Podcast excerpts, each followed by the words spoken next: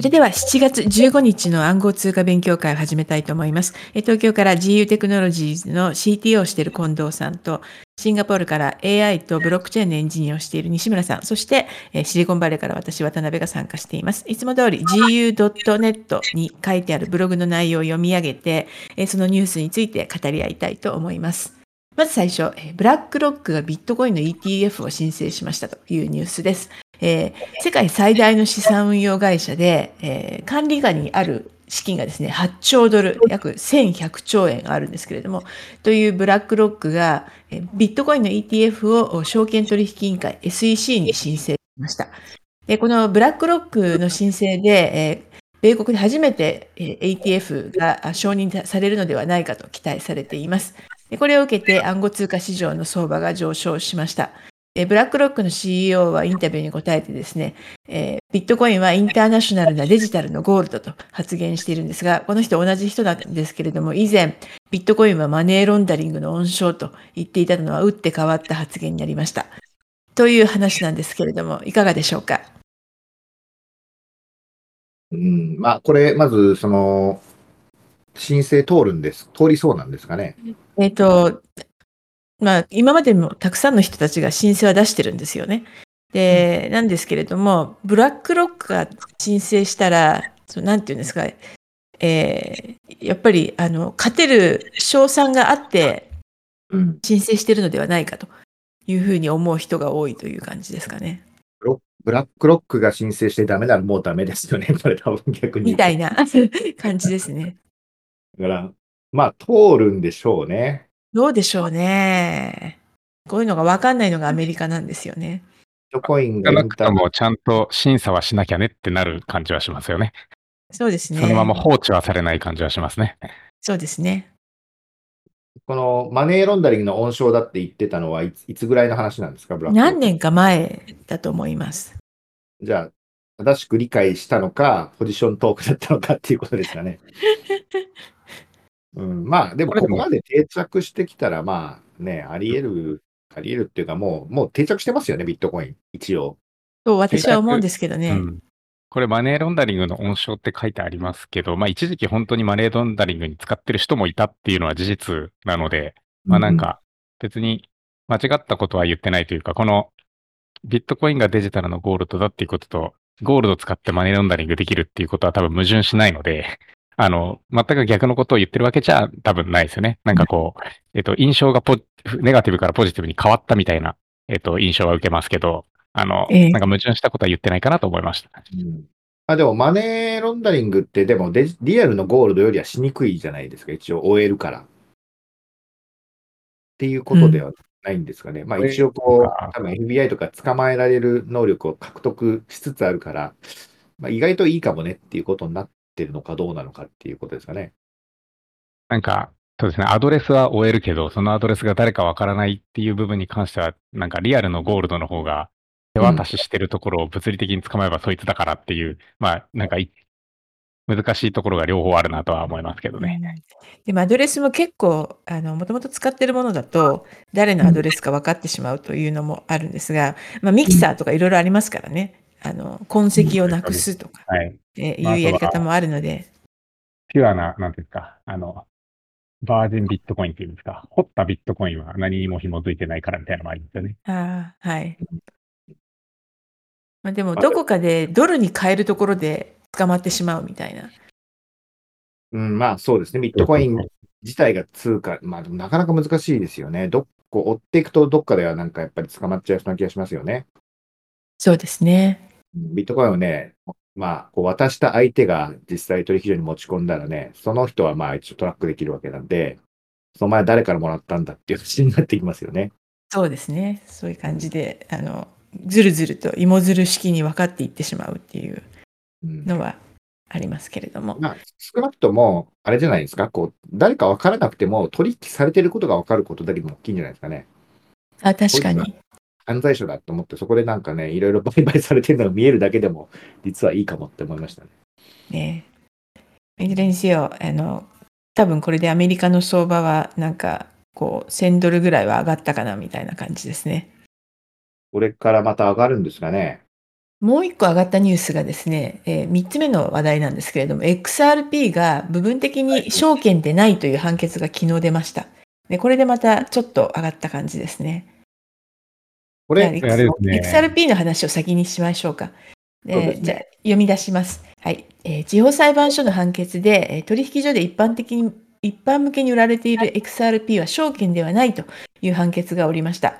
で理由は、買い手はですね、XRP の購入代金がリップルに払われたと認識しておらず、リップルの行動で XRP の価格が上昇すると思っていなかったからということです。で、なんですけあ、で、XRP が証券でないなら、ほとんどのものが証券でないよねということでですね、えー、こうみんな盛り上がっているというのはあります。で、えーまあ、取引所で売買される他の暗号通貨にもこの判決が適用されるという可能性ですね。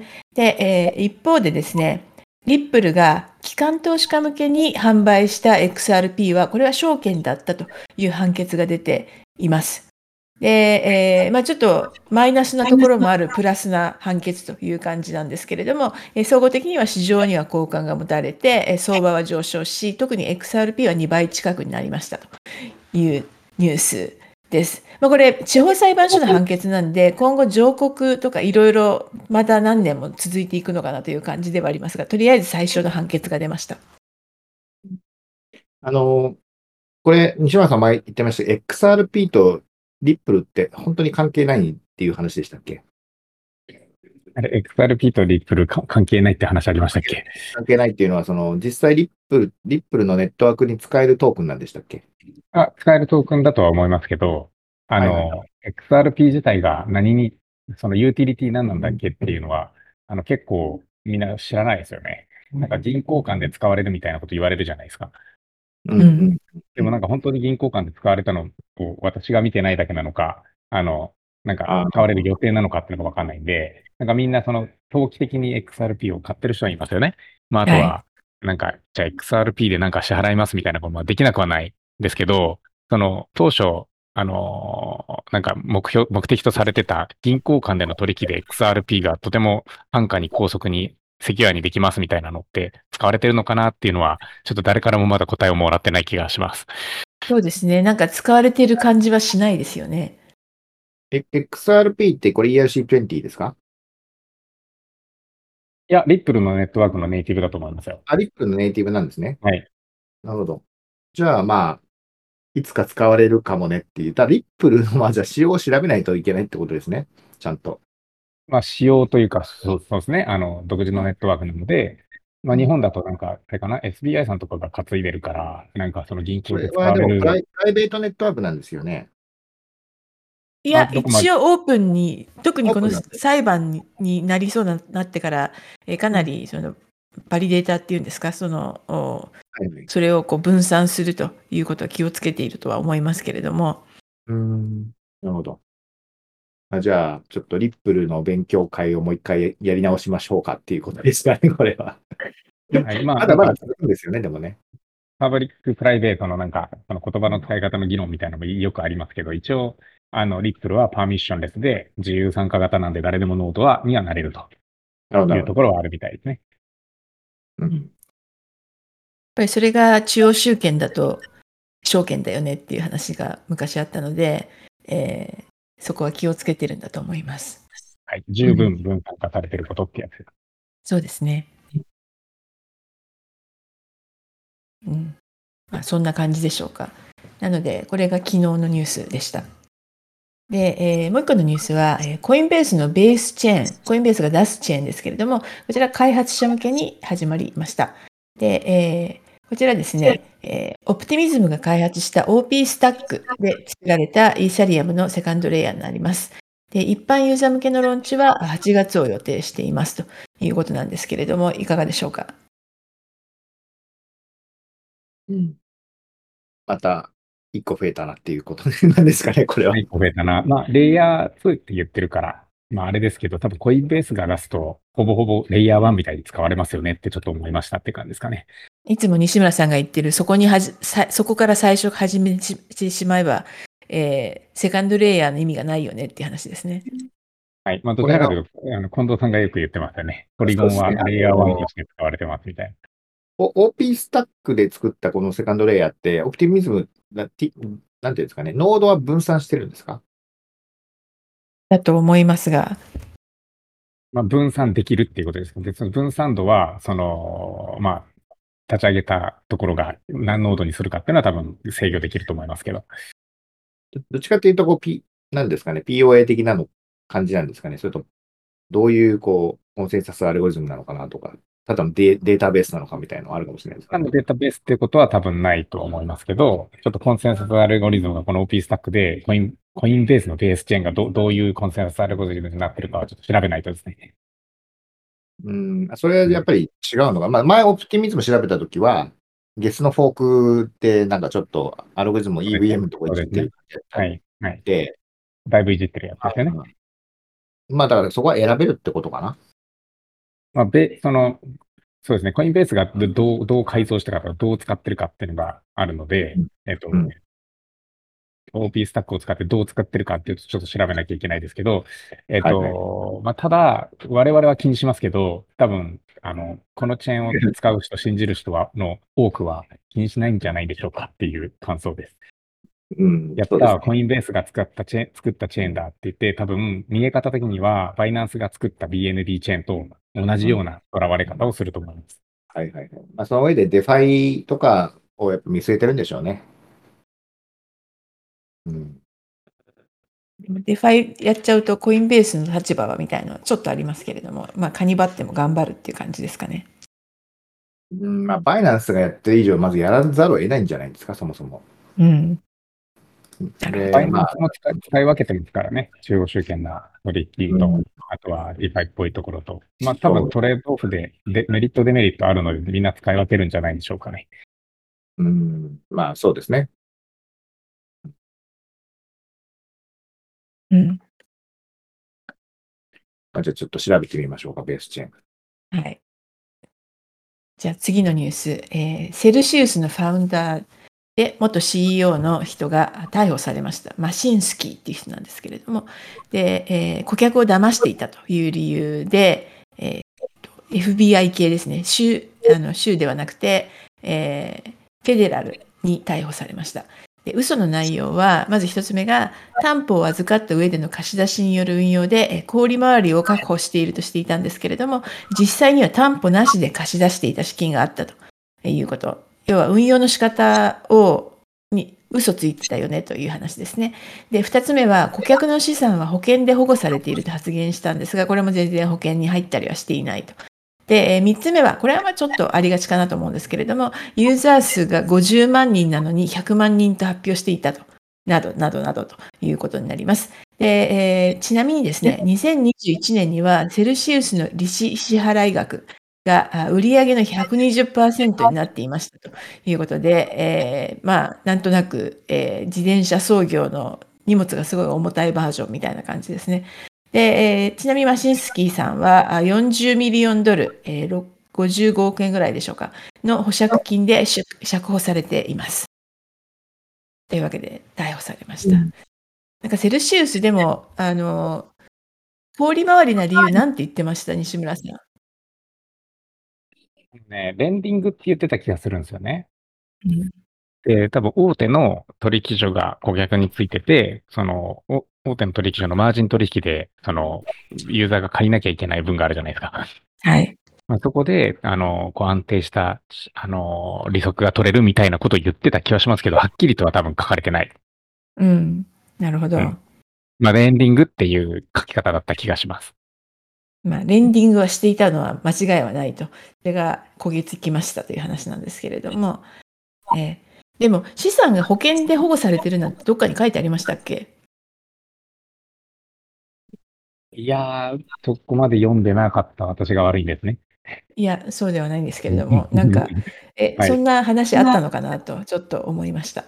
なんかね、どっかに書いてあったのは後からこんなところにちっちゃく書いてあったよってことなのかもしれないですけど。えーまあ、もしくは口頭で言っていたかもしれないですね、どっかで。まあよくマシンスキーさんね、喋りたがりなんで、ツイッターとか、なんか AMA とかでペラペラ喋ってたんで、そこで言ってたのかもしれないです。そうですね。なんかついこう、嘘つきの人の特徴で、あの、一つ嘘をつき始めると、次々にクリエイティブな嘘がつけてしまうっていうのはありますね。あでも典型的な詐欺師の行動ですよね。これ見ると。そうですね。うん、まあ本人は詐欺だと思ってないんでしょうね。そうですね。まだなんか、セルシウス2を始めるとか言ってたりする、したようですけれども。うん。なんか一度、なんか海外に出ようとしていて飛行場で捕まったという噂がありましたよね。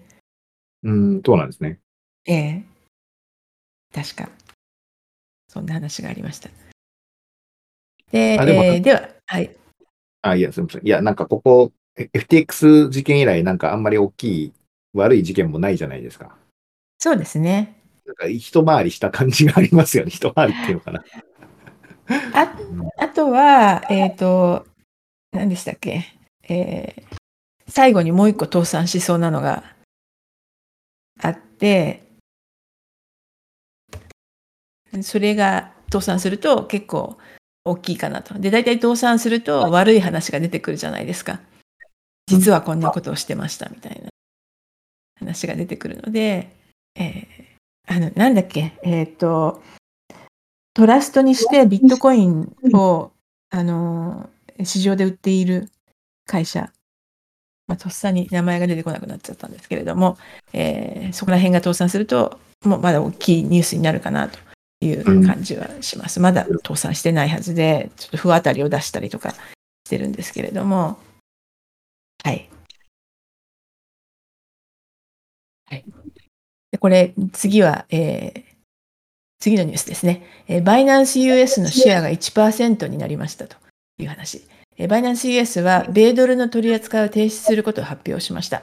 で、えーもともとはその倒産したシルバーゲートバンクっていう銀行を利用して、米ドル取り扱ってたんです、出し入れをしてたんですけれども、えそれができなくなったということで、えーもう米ドル取り扱わないという発表をしています。バイナンス US の米国内のシェアは、4月には27%あったんですけれども、6月末には1%を下回りました。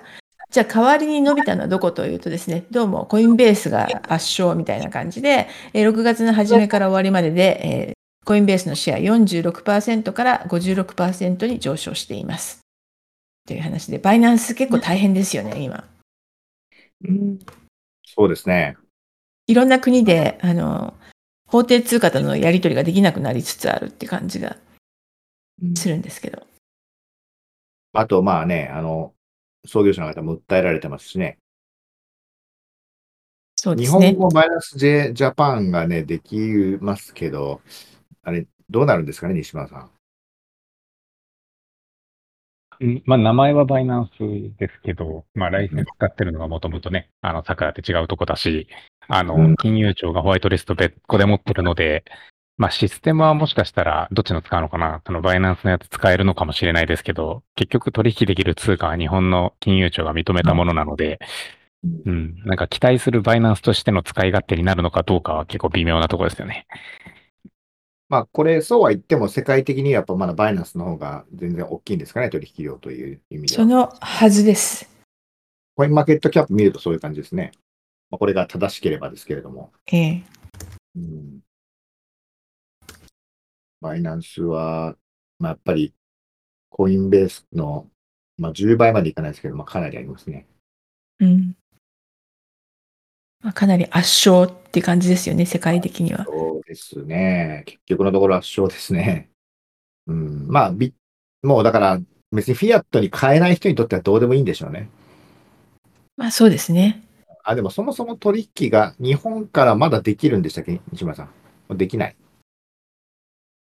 えっ、と、できないはずです。私、あの、もう、に日本、日本経由というか、に from 日本の口座ないので、わかんないですけど、シンガポールの口座の時は、まずは、えっ、と、取引ができなくなって出金だけできるようになってっていう流れだったんで、えっ、と、今は出金だけができるのかなと思ってますけど、あれ、えっ、と、あれ、近藤さんはバイナンスに口座今持ってないんでしたっけ？バイナンスはね、持ってないんですよ、実は。ああ、だからか。いや、なんか、日本在住で持ってる人がここにいないないから、想像ですね。うん。まあ、あの、もともと口座あった人は取引できるんでしょうね。もう新しくは開けないんです。あ、でもどうなのかな？日本からやると、まあ、アメリカからやるととにまずいですよね、とにかく。うん。アメリカ人を相手にしてはダメですね。そうですよね。うん。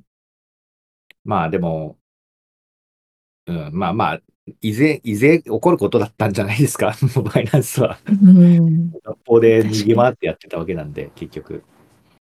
確かに。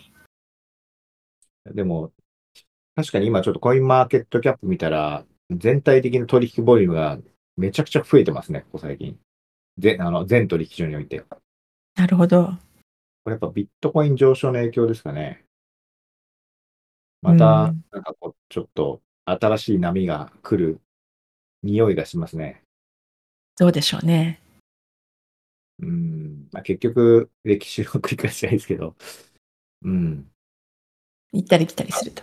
まあ、上がれば、上がり始めたらみんな買いますからね。やっぱり。本当は下がったら買わないといけないんですけどね。そうですね。ビットコイン買いますか、ちかさん？いやー、下がったら買う。下がったら買う？どこまで下がったら買うんですか？どうでしょうね。もうビットコイン結構高いですもんね。うん。そうですね。あんまりこう、あれですね、価格の予想の話とかここでしないですけど、なんか、れれ例年の、なんですかね、えっ、と、まあ半減期、2025年じゃないですか。はい。なので、今、全然2年、なんですか、全然年度なんですよね。はい。まあ、その辺の動きがいつも一緒で、うなん、か、これまた一回ドンって下がって、そこからあの上げていくみたいな流れな気はしてますけどね。そうですね。私もここでそんな感じじゃないかと。怖がらずに拾える人がどこまでいるかみたいな感じで、前回はそこの、もうみんな怖がって買えなくなったのが多分6000円ぐらいまで落ちたんですよね。いや、うん3900ぐらいまで行きまし3900まで落ちたか。まあ、それは怖いですよね、みんな。はい。た。私はその時買いました。まあ、多分、豆腐の価格が来るような気もしますよね。うんうん。なんか、んそうね。に1万8000ドルとか。どうでしょうね。はいというわけでですね、私が持ってきたニュースネタはこれで終わりになってしまったんですけれども、さっきあの近藤さんとこのショーが始まる前に話をしていて、えー日本の暗号通貨界盛り上がってるという話だったんですけど、その辺、ちょっと感覚を言ってもらえますか？ベースについて今ちょっと調べました。あ、何につベースあ、コインベースのベースですね。はい。ベース、どうやら、なんか、まずガスレスらしいですよ、西村さん。おうちょっ新としいネットワークガスレスにを発行する予定はありません。で、かつ、えっ、と、まあ、パーミッションレスを目指していますですね。おおよくあるやつだ。はい。うん これ、ちょっと大丈夫かなっていうのが、ちょっと率直な印象ですけど、僕。うん。まあ、パーミッションレスを目指してますはみんな目指すんで、まあそこは何も言わないとして、ガスレスで私が心配なのは、まあそ、どうやってね、その、大量の、今みみんなそんなにいっぱいトランザクション発行しちゃっていいのっていう話ですね。そうなんですよね。これだ、コーラムみたいな感じなのかな、イメージとしては。いや、そのビジネス、見え方的なビジネスモデル的にはオアシスっぽくもありますよね。でもガスレスでイーサが、でもね、イーサがネイティブガストークンになるって書いてありますね。だから、ブリッジしてきたイーサをあああネイティブガストークオプティミズムだからそうですよね。だから、結構ガス高くなるんだと思います。ガスレスっていうのはちょっとおかしい。あの、ガス、あ、ガスレスじゃないです独自のガストー。クンがない。独自のガストークンがないみたいな感じですよね。そう、ネイティブガストークンがなくて、あのブリッジしてきたイーサがそのままガスになると。で多分、他のレイヤー2に比べると、あの、その、レイヤー1に書き込む分のガス代が転嫁されるので、そこそこ高くなります。まあ、オプティミティとして全く一緒ですよね。おそらくそうだと。したら、まあ、イーサリアムは全然安いんですけど、あの、他の、なんか、レイヤー2とか、あの、数量レイヤー1に比べると、多分ガス代で負けると思いますね。うん。バリデータはだから将来ってこと、今はなんか、どまあ一部の人がやってるんですかね。その、公開されてないですね。その、どのアルゴリズムなのかとか。そもそも。あオプティミズムも実はそうなんですよね。前調べたとき分かんなかったんですよね。うん。まあだから、なんか一応、なんで、言ってることはなんか矛盾してる気がするな。ロールアップにとらわれないスーパーチェーンを作るというビジョンのもと、非常習金でパーミレスする、そして誰でもオープンになることを目指してます。まあ、日本語訳するとですね。そういうことを書いてますが、ロールアップにとらわれないってどういうことですかね西島さん。セカンドレイヤーじゃないってことですかね。いや、わかんない。その、とらわれないの意味はちょっとわかんないね。うん、そうですよね。まあ、まあ、オプティミズムクローンってことですね。要するに。おそらく。まあそうだと思います。あの、BNP チェーンがゲスクローンなどと一緒かな。うんうん、じゃレイヤーが違いますけど、はい。という感じみたいです。はい。あなんか、あの元の元の原稿を多分今見てるんですけれども、えーロールアップにとらわれないはですね、ロールアップアグノスティックって書いてあります。だからどんなロールアップでも使えるみたいな話、イメージなんですけど。ああ、そういう意味ですね。はい。ああ。んどんなロールアップでも使える？あだからアグノスティックだと、どれでもいいわよねっていう感じになると思うんですけど。うーん。なるほど。まあちょっとよくわかんないですね。はい。ということで、はい。コインベースの話はそんな感じでしょうか。はい。まあ、8月に一般向けにもオープンするということで、えーですね。でもこれメインネットで開発者触るときってイーサリアムでガス払わないとないけないわけですよね。ブリッジだから持ってくんじゃないですか？えでもお金出さないと使えないわけですよね。あまあまあ、そういうそういうことですね。えーうん。この、まあ、バリデータが本当にパーミッションレスにするなら、その、まあ、ブリッジされたイーサをノードが受け取って儲かるのか儲かんないのかってことなんでしょうけど、まあ、なかなか難しい気がしますね。まあ、POS にやっぱできないんじゃないですか？これパーミッションレス目指してるはいいんだけど、うん。うん、だってそんな少なかったらハッキングされますよねっていう、まあ、ハッキングされても大丈夫なレイヤー2なんですかね？ですけど、うんうん、だ構造的になかなか、まあ、POA っぽくするしかない気がしますけどね。ちょっと POA と POS の違いを説明してください。あそうですね。あの POS は、まあ、プルーフオブステークで、まあ、今、イーサリアムメインネットが採用している方式で、まあ、32イーサーをサーバーに積んだらバリデータになれる権利が得られるで、西村さん合ってますか？はい、やってます。はい。なので、えっ、と、まあ、一応誰でもバリデータになれるんですけれども、ということは、めっちゃお金持ちが出現すると、ネットワークがまあ乗っ取られるというまあ危険性がありますと。で、イーサリアムはまあ全体の時価総額が20兆円とかあるので、でもバリデータの時価総額だけだと、どれくらいなんですかね ?10 分の1ぐらい ?2 兆円とか。定義されてる文化ですか？うん。そうですね。はい。だからまあ1兆円ぐらいあれば乗っ取れるっていうことになるんですけど、まあ POA っていうのは、プローフ・オブ・オーソリティで、まあその認められた人だけバリデータができますという仕組みで、まあ、分散性だとね、こう何万台ってやるのはちょっと大変なんですけど、できないことないんですけど、まあ、大変ですけれども、まああの、逆に言うとそういう信頼人たちがやってる限りはまあ安心という、まあそういう仕組みですね。で、まあその、あとはまあ、そのコンセンサスを取る人たちが少ないので、まあスピードも出るっていうところとか、まあ、あと、ファイナリティですかね。こう、トレトランザクションが確定できるっていうところがあります。イーサリアムは実はトランザクションは、まあ、確率的ファイナリティなので、永遠に、理論上は永遠に確定しないんですかね。まあ、一般的に1分半ぐらいで確定するんですかね、西村さん。えまあ、ネットワークのによりますけれども、まあそうですね。という、まあ、違いがありますということで、まあ、あの要するに小さいですね、まだネットワークで POS とかを採用するとす非常に危ないので、まあ、なので彼らはいつかあの分散にしたいですっていう、まあ、言い方になるんですね。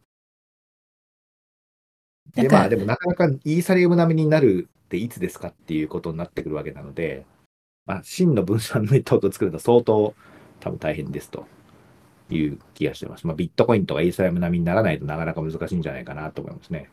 うんちなみにセカンドレイヤーっていつもあのセカンドレイヤーはファーストレイヤーのセキュリティを継承するみたいな言い方をしますけれども、それはそのファーストレイヤーに時々書き込みに行く、それは変えることができないからっていうことですかね。うん、また取引の、えっ、と、結果をちゃんと書い、ファーストレイヤーの方に書いとくっていうだけで、改ざんされても、まあ、あの、ファーストレイヤーの方に書いてあるよねってことは基本的なセキュリティですかね、西村さん。まあ、ただ、あの、オプティミズムのロールアップの場合、多分そこで、えっ、と、ちゃんとその、証拠を提出して、不正の証拠を提出したら、そのロックされてる分のイーサでペナルティ食らわせるみたいなのがあるから、セキュリティを継承してるって言ってると思います。7日間の間にってことですよね。指摘をす7れば。日間とかですけど、ちょっとオプティミズムのあれを調べたときに7日間とか書いてあったのか忘れちゃいましたけど、はい。プラズマチックなやつですよね。そうですね。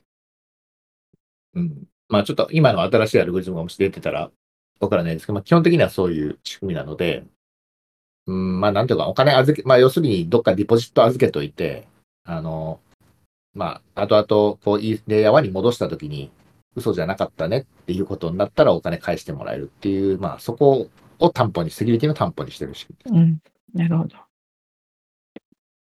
まあだから別に、うんそれがあの日本のなんか信託銀行とかがやっててもいいような気がするんだけど、まあその、それオンチェーンでやりたいかどうかだけだけですね、すべては。うんまあ、なので、そういう、はい、ところですという感じですね。はい。じゃあ、日本市場の盛り上がりと、その後で、え西村さんからシンガポール市場の盛り上がりについて話してもらいたいと思います。まず、日本市場の盛り上がり、どうでしょうか？日本はですね、今度 WebX が今月末開かれるので、で、WebX にやっぱ来る人って、まあ、あの、前回 IBS に私参加したりとか、その後も Web3BB とかいろいろ参加しましたけど、なんかね、やっぱり皆さん口を揃えて日本は非常に今いいよねってか、海外から来られた方はよく言ってるんですね。で、まあ実際その、海外の結構100億ぐらい調達してる有名なプロジェクトの人たちが結構連絡を先に来て WebX で行くから会いましょうみたいな連絡がやっぱ来るんですよ。うん。なか なんで、なかなか、なんで急にこんなことになったのかなと思ってますけれども、で、WebX もね、結構有名なプロジェクトのあのトップクラスがこぞってくるので、なぜだか相当し注目されてます。感じですね。他にない WebX んですはと東京ですか、WebX ですか？えっとね、国際フォーラムじゃないかなあと思いますね。じゃあ、東京駅のとこですね。ちかさん来ますか？いや、行かないです。来ましょうよ。じゃあ、一泊、はい一泊三日ぐらいで登場するっていう。あの、あげることはできます。はい。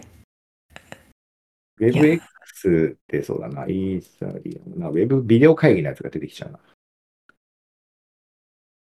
WebX。はい。まあ、なかなか面白いです。まあ、WebX アジアですかね、今回は。正確には。なるほど。一応1万5千人来ることになってますね。おう結構集まりますね。そうですね。一応私もスピーカーやるんで、ぜひちょっと聞いてる方いたら、ぜひ聞いてみてくださいという、まあ、ステーブルコインのことについてまた話すと思います。はい。で、日本語ですか？日本語でいいって聞いてます。まあ、あの、翻訳す、通訳するんじゃないですか？なるほど。うん。まあ、そうですね。なかなかでも、まあ、そまあ、ファイヤーブロックとかイニスアップとかサークルとか、まあ、そういう人たちが来ました。バイナンスもね、一応来ますね。まあ、なかなか面白いんじゃないでしょうか。なるほど。じゃあ、そういうので、現場の人たちが盛り上がっていると。うん、まあそうですね。多分、まあさっき言ったようにアメリカが今ね、非常にやりにくいじゃないですか。はい。アメリカの弁護士に、アメリカの、えまあ、あの会社で、こういうことやろうと思うんだけどって相談したら、もうとにかくアメリカではやらない方がいいって言われましたね。あで、まあ、シンガポールも今ね、あの、まあ、噂ですけれども、あの、シンガポール一時期クリプトに厳しくなってきてたんですけれども、最近香港が急に、あの、Web3 やるぞってなってるらしいんですよね。そうなんですか？うん、らしいです。なんか規制緩和して、中国大陸はダメだけど、香港はいいよってなったらしいんですよ。おお。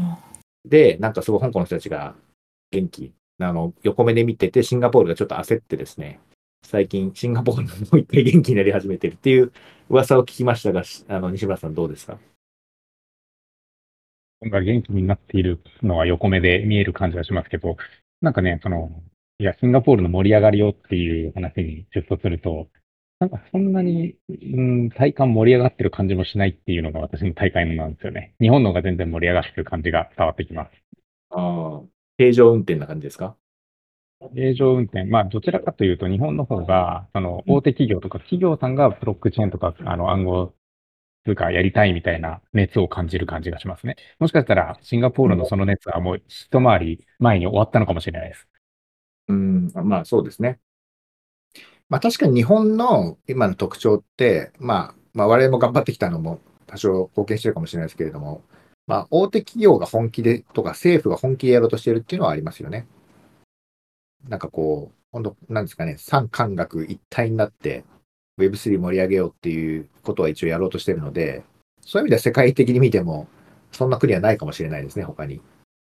うん。であと、規制がやっぱり非常に整っている、まあ、整ってきたというんですかね。税制ももうちょっとですけれども、まあ、IO の税制が今今年改正されたのも大きいですね。発行体企業の期末評価課税が、あの、まあ、一応、まあ、なくて済むという、まあ、今まで IO したら倒産っていう状況だったのが、そうじゃなくなったっていうのも大きいんで、うん、あの日本でのエンティティであの真面目なプロジェクトやって、あのやっぱりまず愛用するっていうのは一つの選択肢なんじゃないですかね。ちなみに、アメリカで IEO をやると、今回の XRP の判決を見ると、えー、おそらくそれは証券とみなされてしまうんでしょうね。あの、まあ、リスクがだから高いですよね。その、レギュレーションがないので、何が正しいかやっぱりわからないから怖いですよね。そうですね。あと、まあ、僕も思うのはアメリカでやっぱりそういうところに金融ビジネスやるって、こう、間違った時の、なんかこう、何ですか？罰金額が半端じゃないじゃないですか。うん。何百億とかってなっちゃいますよね。まあ、そこら辺もやっぱりやりにくい要因かなと思いますね。うん。日本はなぜだか、すごい問題を起こしても5万円とかそういうことが起きる国なんで、罰金額がですよ。なるほど。ちょっとよくわからないですね。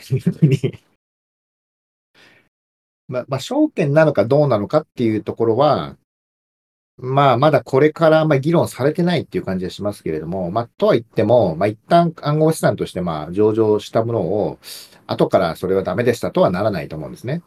うんうん。まあ、だからその、結構審査をかなりされるので、まあ、そういう他のライセンスが必要なものに関しては多分 IO でそもそも通りにくいと思いますね。なるほど。過去に通っちゃったやつはなんかもうザザッと通っちゃったんでわかんないですけど、これからは結構ちゃんと審査されると思いますね。なるほど。まあでもじゃあ規制が整って、中の人も盛り上がっていると。やっぱ企業が盛り上がると、こう、ベンチャー側も盛り上がるもんですかね。まあでもやっぱり規模感が違いますよね。何かやろうとした時の。その、まあ、動きはもちろんすごくスタートアップに比べれば遅いんですけれども、さあ何かやりましょうって言った時に、まあ、例えばスタートアップだと数千人のスタートアップ大きいじゃないですか。はい。でも企業ってやっぱ何十万人だから、よくわかんないちっちゃい子会社だと思ってても数千人いたりするんですよ。うんうん、なので、やっぱりこう何かやろうって時の規模感は大きいし、まあ、日本っていうのはね、グローバルにももちろん行ってる企業もたくさんあるので、まあ、非常にやり、まあ、例えばシンガポールよりはいいいいじゃないですか、そういう意味では。市場が大きいと。世界的な、なんかグローバル企業みたいなのはやっぱりシンガポールではないじゃないですか。まあ、アメリカがね、もうちょっと、ね、そういうところが、だから、できればいいんでしょうけれども、まあ、アメリカがなかなか難しいので、うん、まあそういう意味で、まあ、あの中国もね、なかなかそもそも禁止ですしっていうと、まあ日本っていう、まあ、そういう選択肢なんだろうなと思いますね。うん、最近、モンテネグロが頑張っていたじゃないですか。はいはいはい。でもそういうなんかニッチな国だと、その国の市場はないですもんね。まあ結局のところ皆さん、まあケイマンとかもそうですけれども、もうなんとかかんとか逃げて逃げて、そういうスキームを頑張って作ったわけですけど、まあ、大国がちゃんと整備してくれるならそっちでやった方がいいじゃないですか。そうですね。まあ、そういうことなんだと思いますよ。ちょっとヨーロッパとか EU の状況わかんないですけれども、うん、EU も今年ステーブルコインとかの規制が一応もうできたんですよ、確か。通ったのかなまだ施行されてないと思いますけれども。なるほど。アメリカよりもヨーロッパの方がかなり先行するかなっていう気はしますね。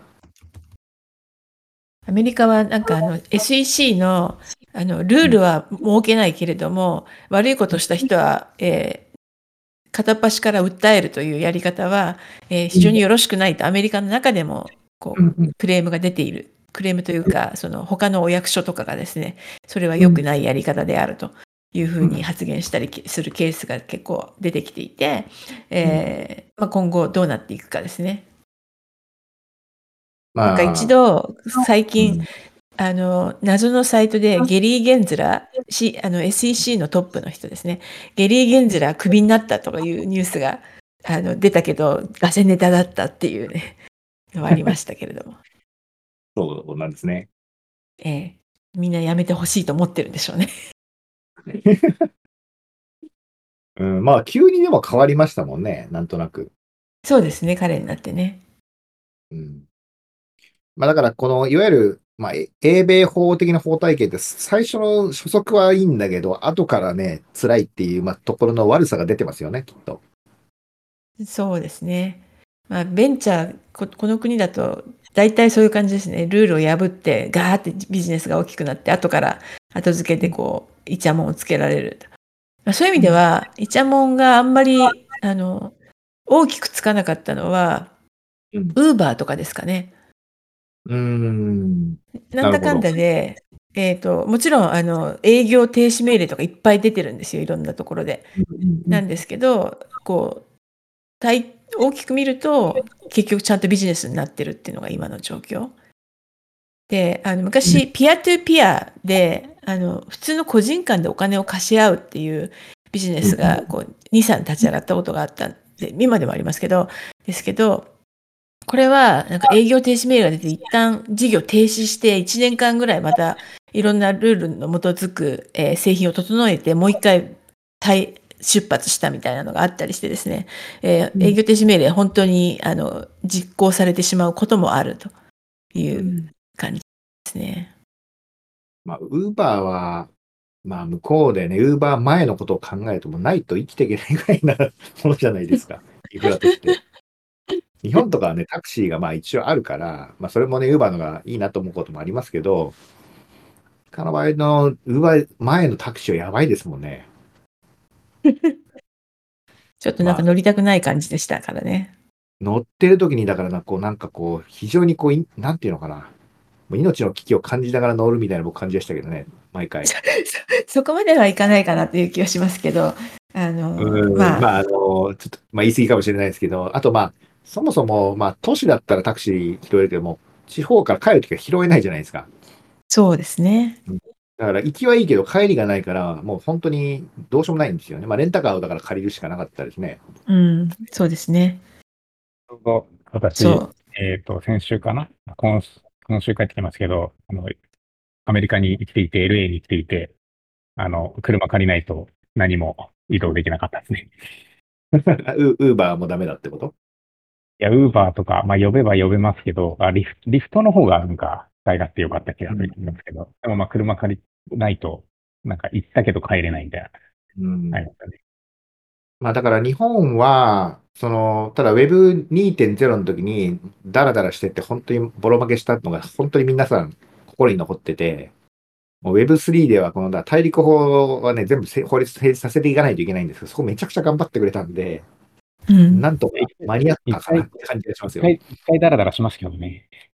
一回、そうう、んダラダラっていうかね、マウントボックスでね、みんなあの瞬間に何が起きたのか分かんないけど、あれが日本で起きたことが良かったね。今思えば。まあ最初にトラブルが起こった。ダラダラしてるように見えたけど、実は、うんちゃんと考えて、この2023年、4年に間に合ったみたいな、間に合。ったっていうか、ここれが何だっていうことを、まあ、真剣に、まあ、政府の方々考えるいいきっかけになったので、あのまあ、そこで一回ね、できた仕組みがあったんだけど、まあ、それ自体はもうね、突貫工事で作ったからかなり大変だね、良かったんだけど、それがここの1、2年で相当良くなったというか、まあ、例えば、あの仮想通貨とかで申請しても1年、2年放置みたいな状況がかなり今改善されたんですよ。なので、なるほど。まあ、これからかなりその、まあ、ちゃんとしたものは非常にやりやすくなるんじゃないかなっていう気がしますけどね。はい。じゃあという今日はことでな、なんとなく日本が盛り上がっているということでした。そうですね。で今日はちょっとあの早めですけれども、この辺で切り上げたいかなと思います。えーどうもありがとうございました。じゃあ、どうもありがとうございました。ありがとうございました。ではまた。